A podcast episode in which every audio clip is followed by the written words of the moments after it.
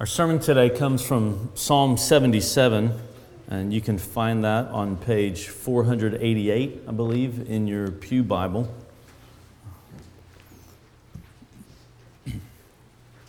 Sometimes we simply lack the words for what we're experiencing. And so this summer, we're exploring different types of Psalms to get help answering questions like How do I praise God? How do I express the trust that I put into Him? How do I talk with Him about my own sin? Uh, what do I say to Him when I feel like I'm drowning beneath the troubles of this life? The Psalms speak into all these and more real life questions. The psalm writers speak into every life moment, not because they had all the answers in themselves, but because they knew the Lord who cares about all of life. The Psalms flow from a worldview that begins with the Lord Himself, what He's like and what He does. Let's take a look at those worldview questions again, uh, the questions and answers that were developed by Jay Sklar. Can we pull those up? Do we have those?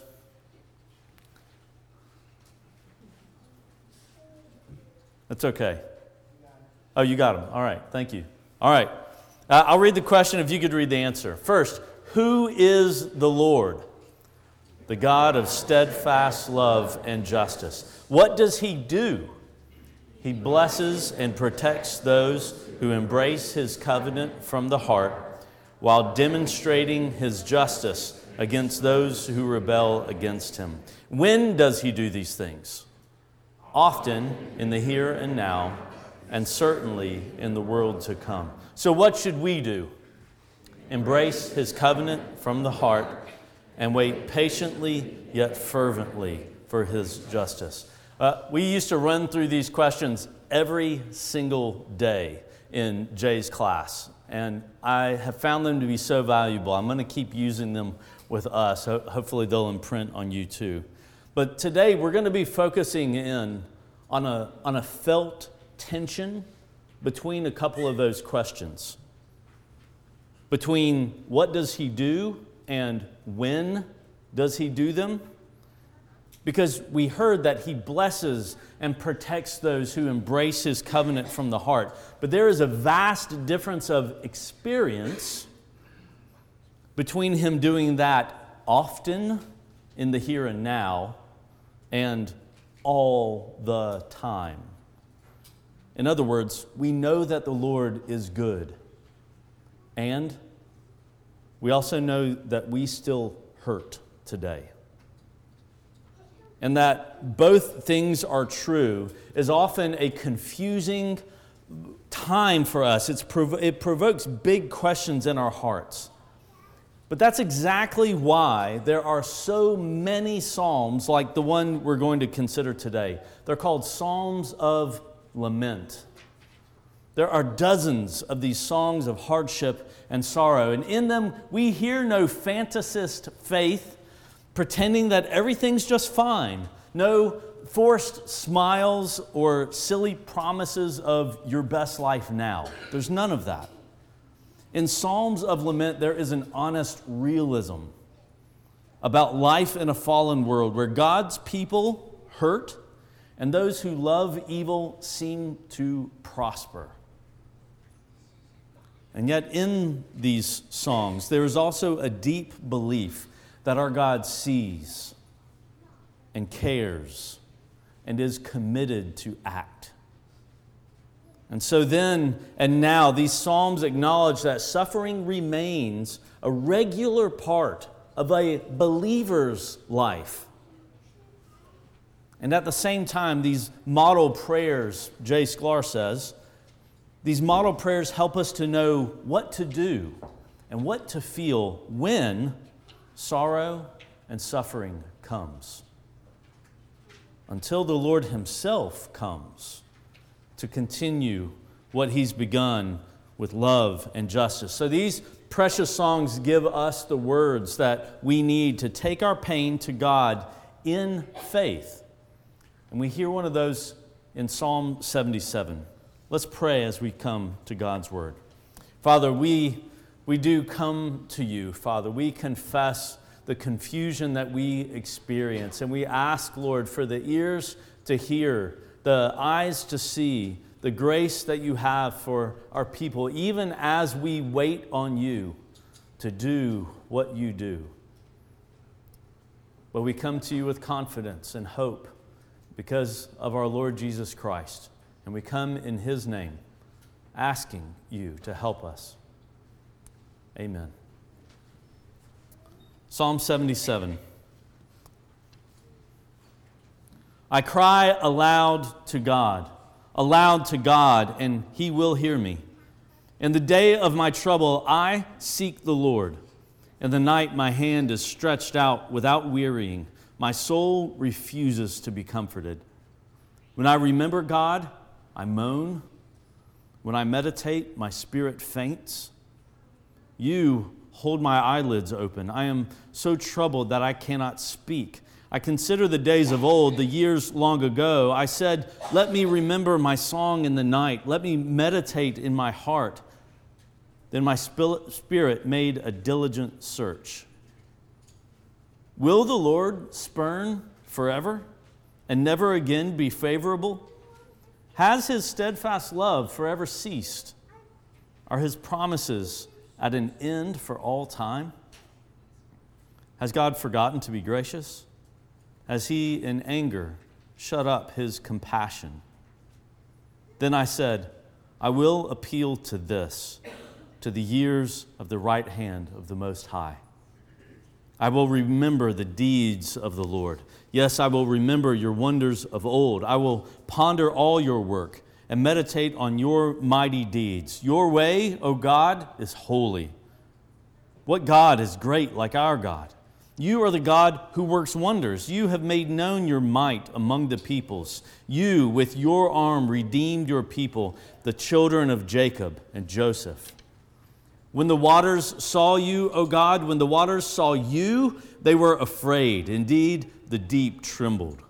The clouds poured out water, the skies gave forth thunder. Your arrows flashed on every side. The crash of your thunder was in the whirlwind.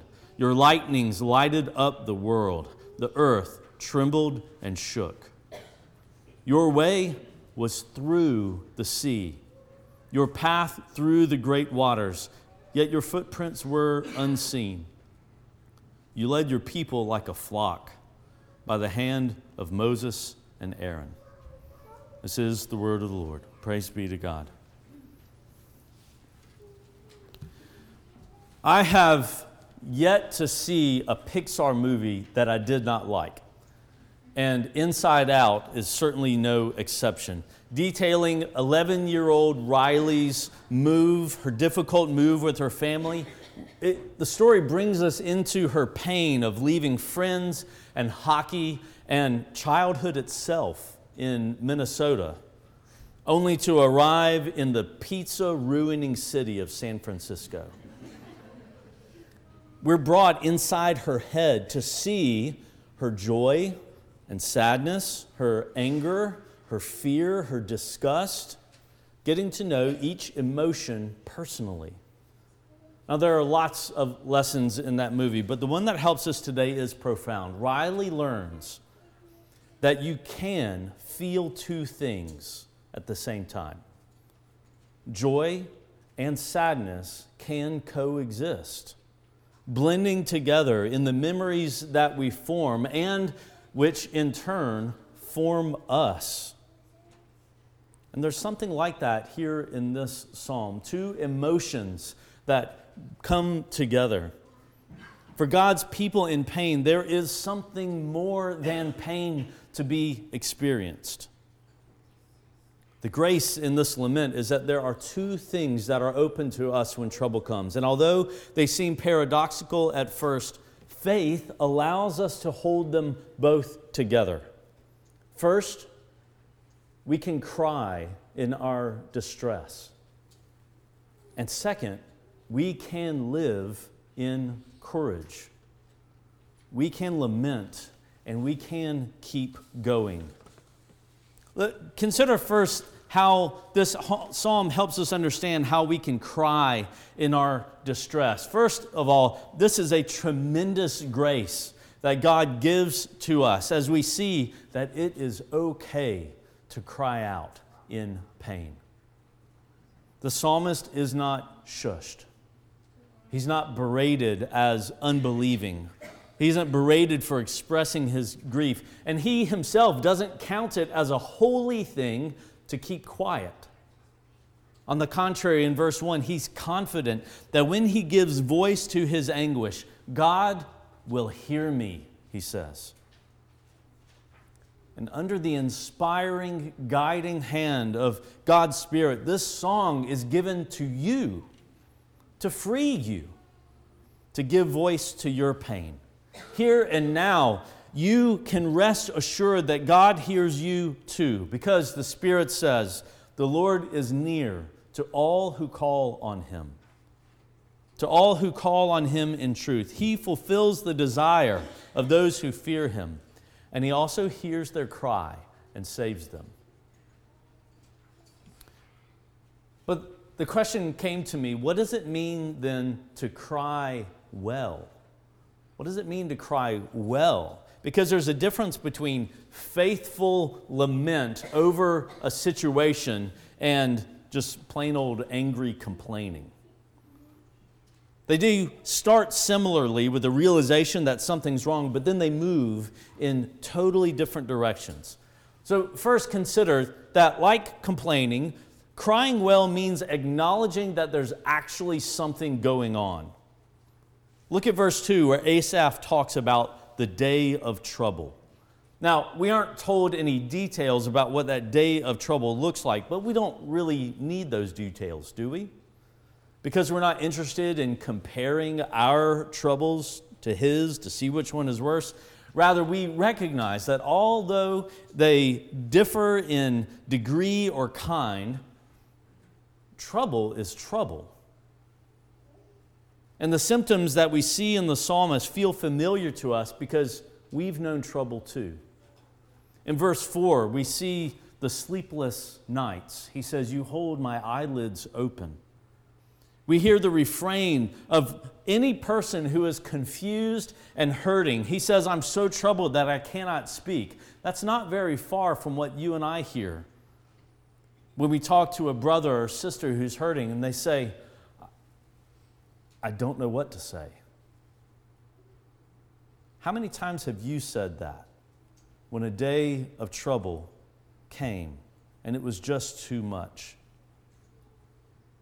I read the story this week of when the wife and children of Henry Brown, a slave in Richmond, Virginia in the 1800s, uh, it tells the story of when his wife and children were to be sold away. Brown himself searched for a white master who would buy his wife and children to keep the family together. And he failed. Henry himself says, The next day, I stationed myself by the side of the road along which the slaves, amounting to 350, were to pass. Pretty soon, five wagon loads of little children passed, and looking at the first one, what should I see but a little child? Pointing his tiny hand toward me, exclaiming, There's my father. I knew he would come and bid me goodbye. It was my eldest child. Soon the gang approached in which my wife was chained. I looked and beheld her familiar face, but oh, reader, that glance of agony. May God spare me again, ever enduring the excruciating horror of that moment. She passed and came near to where I stood. I seized hold of her hand, intending to bid her farewell, but words failed me. The gift of utterance had fled, and I remained speechless. I followed her for some distance, with her hand grasped in mine, as if to save her from her fate. But I could not speak. I was obliged to turn away in silence. You may not have had a day like Henry Brown, but what was your day of trouble? What's happening now that's robbing you of sleep? What is it leaving you feeling confused and speechless? Maybe the things that are happening in your family leave you bewildered and angry. Maybe your kids are getting into things that can destroy them, and your helplessness is obvious to you and to them. Or maybe you've been put into an impossible position at work by a boss who does not care about your convictions or your king. Maybe it was the doctor's words that left you speechless. Or maybe you are pained by a way that you have sinned or been sinned against. I know of a woman, not of this church, who found out yesterday about her husband's long term affair a day of trouble came to both her and her husband. To, be, to sin or to be sinned against makes any day a day of trouble. Whatever the details of your day, it is vital that you acknowledge what is going on, that something's wrong. One of the great lessons of all the Psalms of Lament is that it's okay to talk about your negative emotions. You don't have to pretend that everything's fine as if you're a lesser person for struggling. But once we begin to talk about our pain, from here we see where faithful lament and unbelieving complaining part ways. Because some blame the Lord for the circumstances that are causing their hurt, and they want to get far away from Him. But faithful lament goes to the Lord. With negative feelings, in pain, we actually draw closer to Him. And that's the second thing that we see about crying well, that we see in this psalm. We must move toward the Lord in our pain. This is another of the great lessons of the Psalms of Lament, and you have to hold it together with the first. It's okay to talk about what's hurting you, but we must look to God in our pain. We see that here in verse 1. He cries aloud to God twice, emphasizing the direction that he's heading. He says in verse 2, I seek the Lord stretching out his hands in prayer in the night. There is definitive directionality here. He's moving toward the Lord, because although he's aware of the sovereign power of God, that it's actually the Lord at work in his situations, he still knows that there is no other hope, and so he moves toward him. What are you doing with your feelings? Where are you taking them? Are you acknowledging, acknowledging them and taking them to the Lord who hears you? Or are you pressing them down, trying to avoid those negative emotions? Are you seeking some other, some lesser Savior to numb those feelings or to help you escape? You see, we all experience pain in this life, and we always seek some kind of relief, some solution, some escape. We might want to bottle it up put a cork in it so that it never comes out, but ultimately, that's impossible because we are not bottles, we are sieves. And if you do not go to God with your hurts or anger or confusion, then they will leak out of you some other way that is bound to be insufficient, disobedient, ultimately destructive. That's not to say that it's easy to go to the Lord. Look at verse 3. He says, When I remember God, I moan. It seems to me that he moans likely because he knows God has the power to change his circumstances, but has not. And as the psalm progresses down to verse 6, we hear how the psalmist begins to explore his own heart, searching out his feelings, and ultimately arriving at some big questions questions that we need to ask ourselves. The questions of verses 7 to 9 are really the heart of this lament. These are the questions of a bewildered, doubting heart, and they are exactly the right questions to be asking on a day of trouble. Will the Lord spurn forever and never again be favorable? Has his steadfast love ceased? Are his promises at an end for all time? Has God forgotten to be gracious? Has he in anger shut up his compassion? When the psalmist searches deep in his heart, these are the questions he finds. Have you found them in your heart too? They're honest questions. They are not wrong to ask. And again, we see God's grace as He welcomes His people to ask these questions of Him, inviting us through the words of this scripture to approach Him, even with our doubts, even with our fears, because He's big enough to handle them. As one writer puts it, this is a clear example of the value of confessing our doubts to God. It's a strange comfort to know that other people are hurting too. But hearing this song of Asaph somehow assures us that we are not alone in our experience of this world. And although we wonder it sometimes, this psalm actually assures us no, we're not crazy. There really is something wrong here. And other people have noticed it too. From Asaph, we learn that while we can cry well in our distress, though, there is yet more that we can do. We learn that we can also live in courage. We can have both of those things. We can cry in our distress. We can also live in courage. We see that in verses 10 to 19, where the psalmist turns outward he turns out from this inner monologue that he's been having in the first half of the psalm. And he answers his own big questions by looking back over the history of redemption, remembering the Lord's power, remembering the Lord's goodness that he's already shown. And what he remembers reinvigorates him. Verse 10 is the turning point of this whole psalm of lament. Where once his memory of God was a source of moaning because his eyes were fixed on his present condition, his present circumstances, now his memory becomes a source of hope.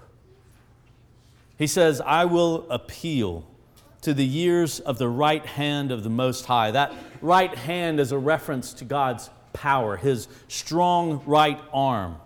And so he's calling to mind the long years, the long history of how God has displayed his power to his people. And as one writer says, that right hand, so far from failing, links the past to the present, full of promise. And so in verses 11 and 12, the psalmist commits himself to focus on the deeds of the Lord. Notice how he subtly shifts to use the covenant name of God. In the first half of the passage, he refers to the Lord, Adonai, my master, he calls him. And yet now, the Lord is Yahweh. Before, he submitted to the Lord as his master, but now he remembers his God as the covenant maker, the covenant keeper, whose power and goodness have been known and experienced by generations of his people. And so he turns his thoughts away from his day of trouble and toward the one whose way is holy in verse 13. The holiness of God's way in verse 13 is a source of comfort in the midst of confusion. To say that his way is holy is to say that God's ways are totally other than ours. God doesn't do what we expect God to do, and that's good news for us. God does exactly what He knows to be right in His infinite wisdom, His infinite love, His infinite justice, His infinite mercy. And in our finiteness, we need to bow the knee to that and receive that from Him, confessing that His ways are holy. Uh, it's to confess ultimately that against what we fear, He is as distant from sin or wrongdoing toward us or capriciousness toward us. He's as far from that as the east is from the west. And in the story of redemption, the Holy One has revealed himself as one who is fearful as an enemy, but glorious as a friend. And indeed, this Yahweh, this God, is more than a friend to his people because he names himself as their redeemer, their Goel, their kinsman redeemer, which means he has brought them into his very own family. He claims them as his own kin, as his own children.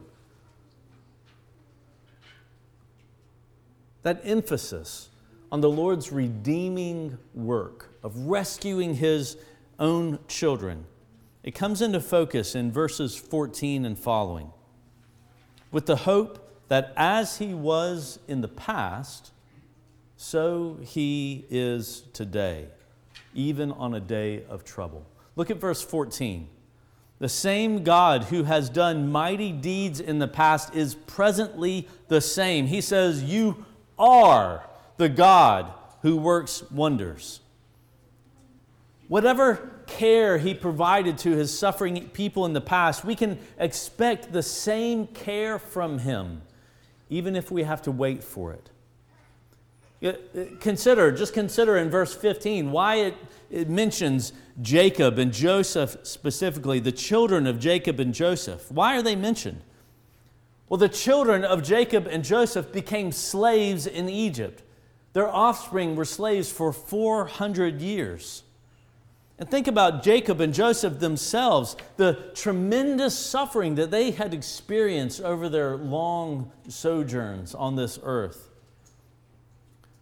When Jacob met Pharaoh, after he had been reunited with Joseph and brought down to Egypt, rescued as an old man, Jacob described his years as few and evil. And Joseph, how many of us have reason to lament like Joseph had? And yet, their faith endured. Jacob later confessing, after living for years in Egypt, that the Lord had been his life, had been his shepherd his whole life long. Joseph himself endured as one who saw the unseen Lord. And in verse 15, if he showed, if the Lord showed his love and goodness by redeeming his people then, will he fail? Will he fail to show his love and goodness again at the proper time?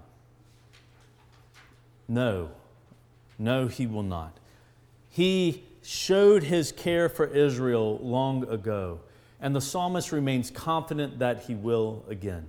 Consider verses 16 to 19, as the psalmist focuses on this imagery of waters and thunder and crashing lightning, the uh, imagery here is being pulled from the Exodus, from Israel passing through the Red Sea. You see, uh, you saw in verse 19 that the psalmist says, Your way was through the sea, not around, not over, but through the sea. As he as the psalmist reflects on his care, on God's care for Israel, he recounts exactly the details of what God has done. And as he recounts these things, not only is his trouble dwarfed, it seems to even be forgotten in his own mind.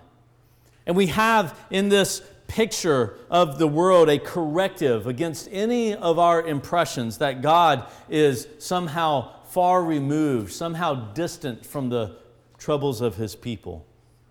This memory of God's power used on behalf of his people long ago would have put courage into the heart of any Israelite, enabling them to continue trusting the Lord beyond what their eyes could see. We may only see a day of trouble. But God Himself sees His plan of salvation unfolding, His purposes for His people unstoppably unraveling, being filled out in history.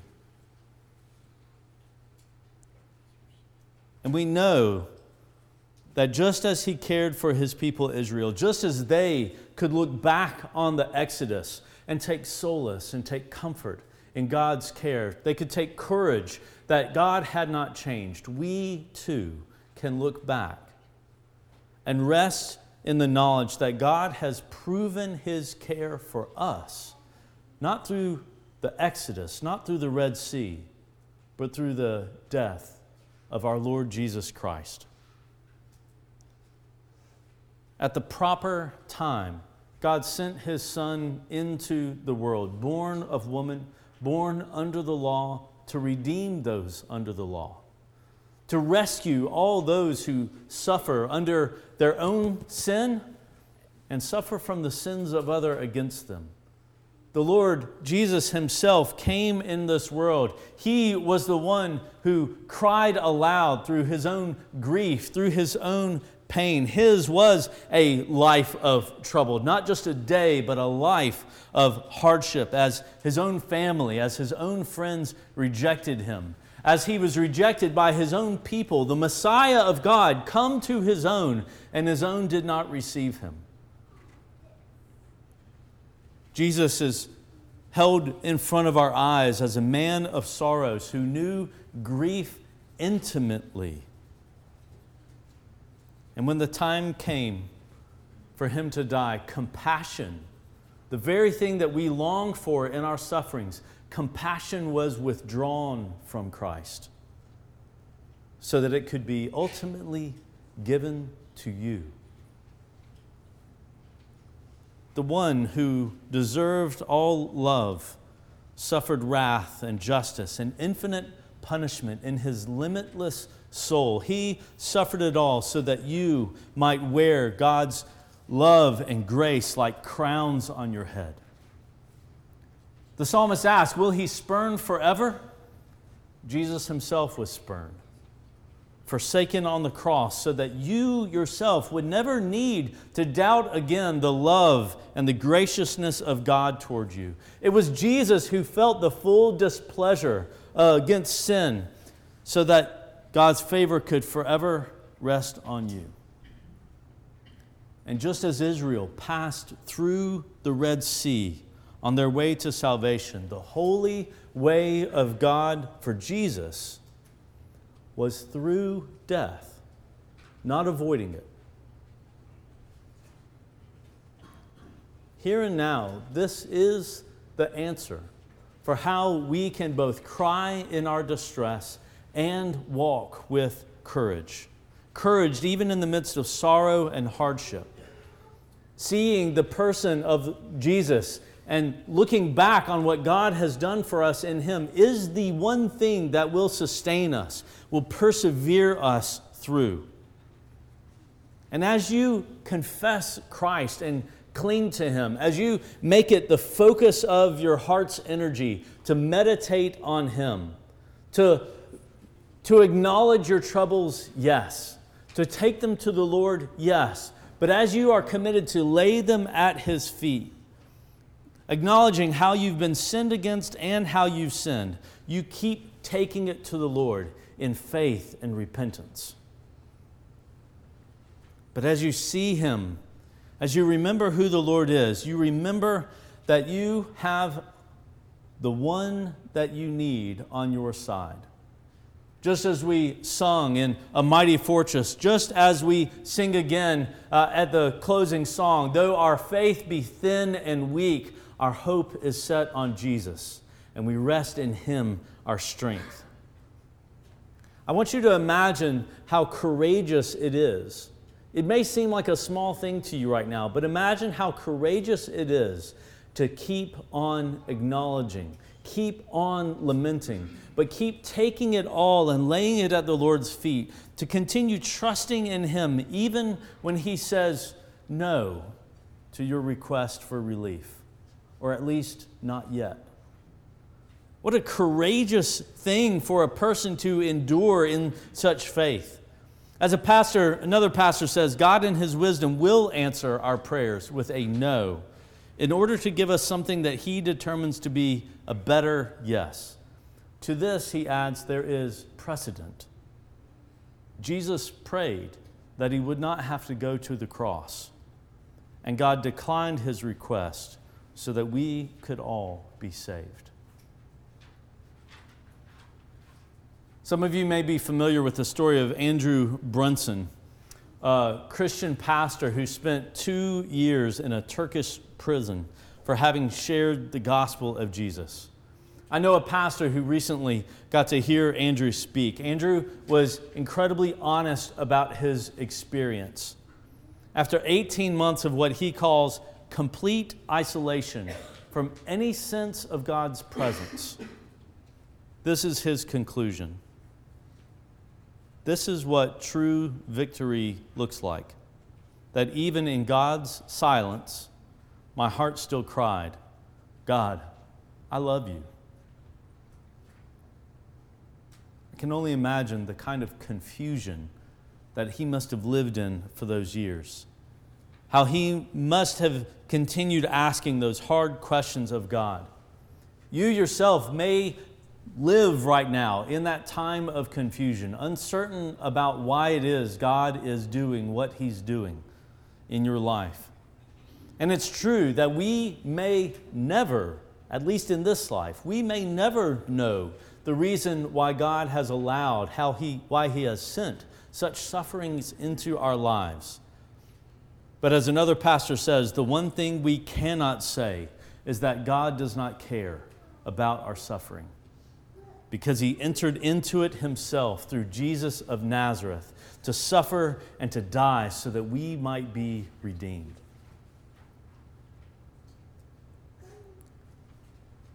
Ultimately, as God's people, we can cry in our distress and we can live in courage.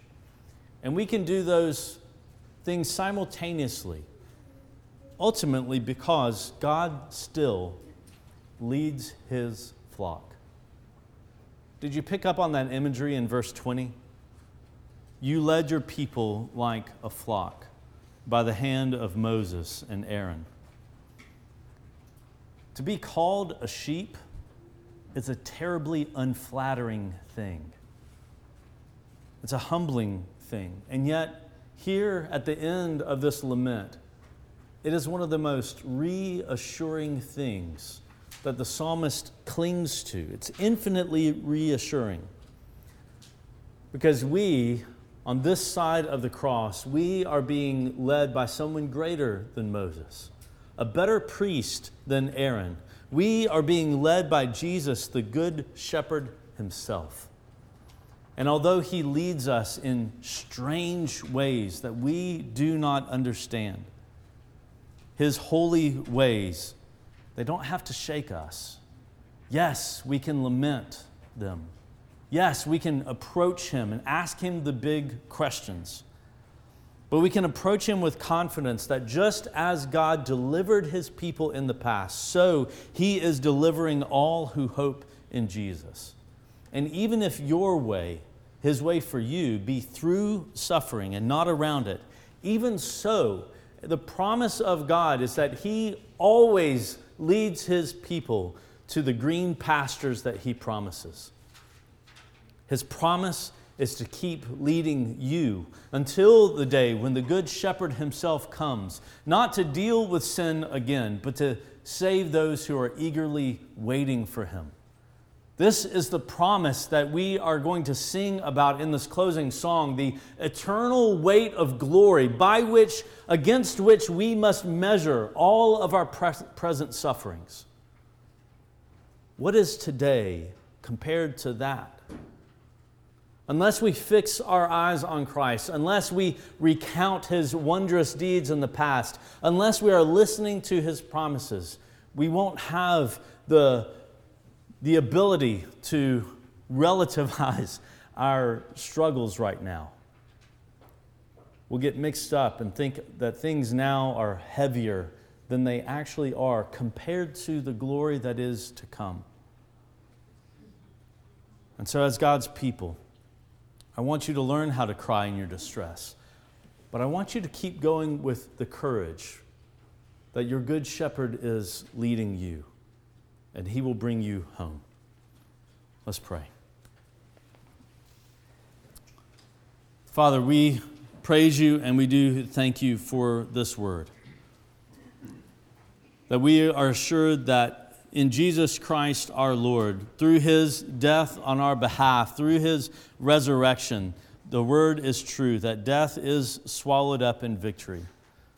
And Father, we, though we lament now, we groan and we cry out to you. Under the heavy burdens that you have laid on us. Father, even so, we confess that there is nowhere else to go but to Christ, our Savior and our Lord. And Father, in Him is comfort and assurance that this this will not always be the case, that a day is coming when all the old things, all the tears and the sadness and the grief, when they're all when they all go away. And what we come to is you and the unshakable eternal kingdom that you have established and you have gifted to us through Christ our Lord. And so, Father, hear our laments, hear our cries and lead us on in courage. We pray all this in Jesus' name and for his sake. Amen.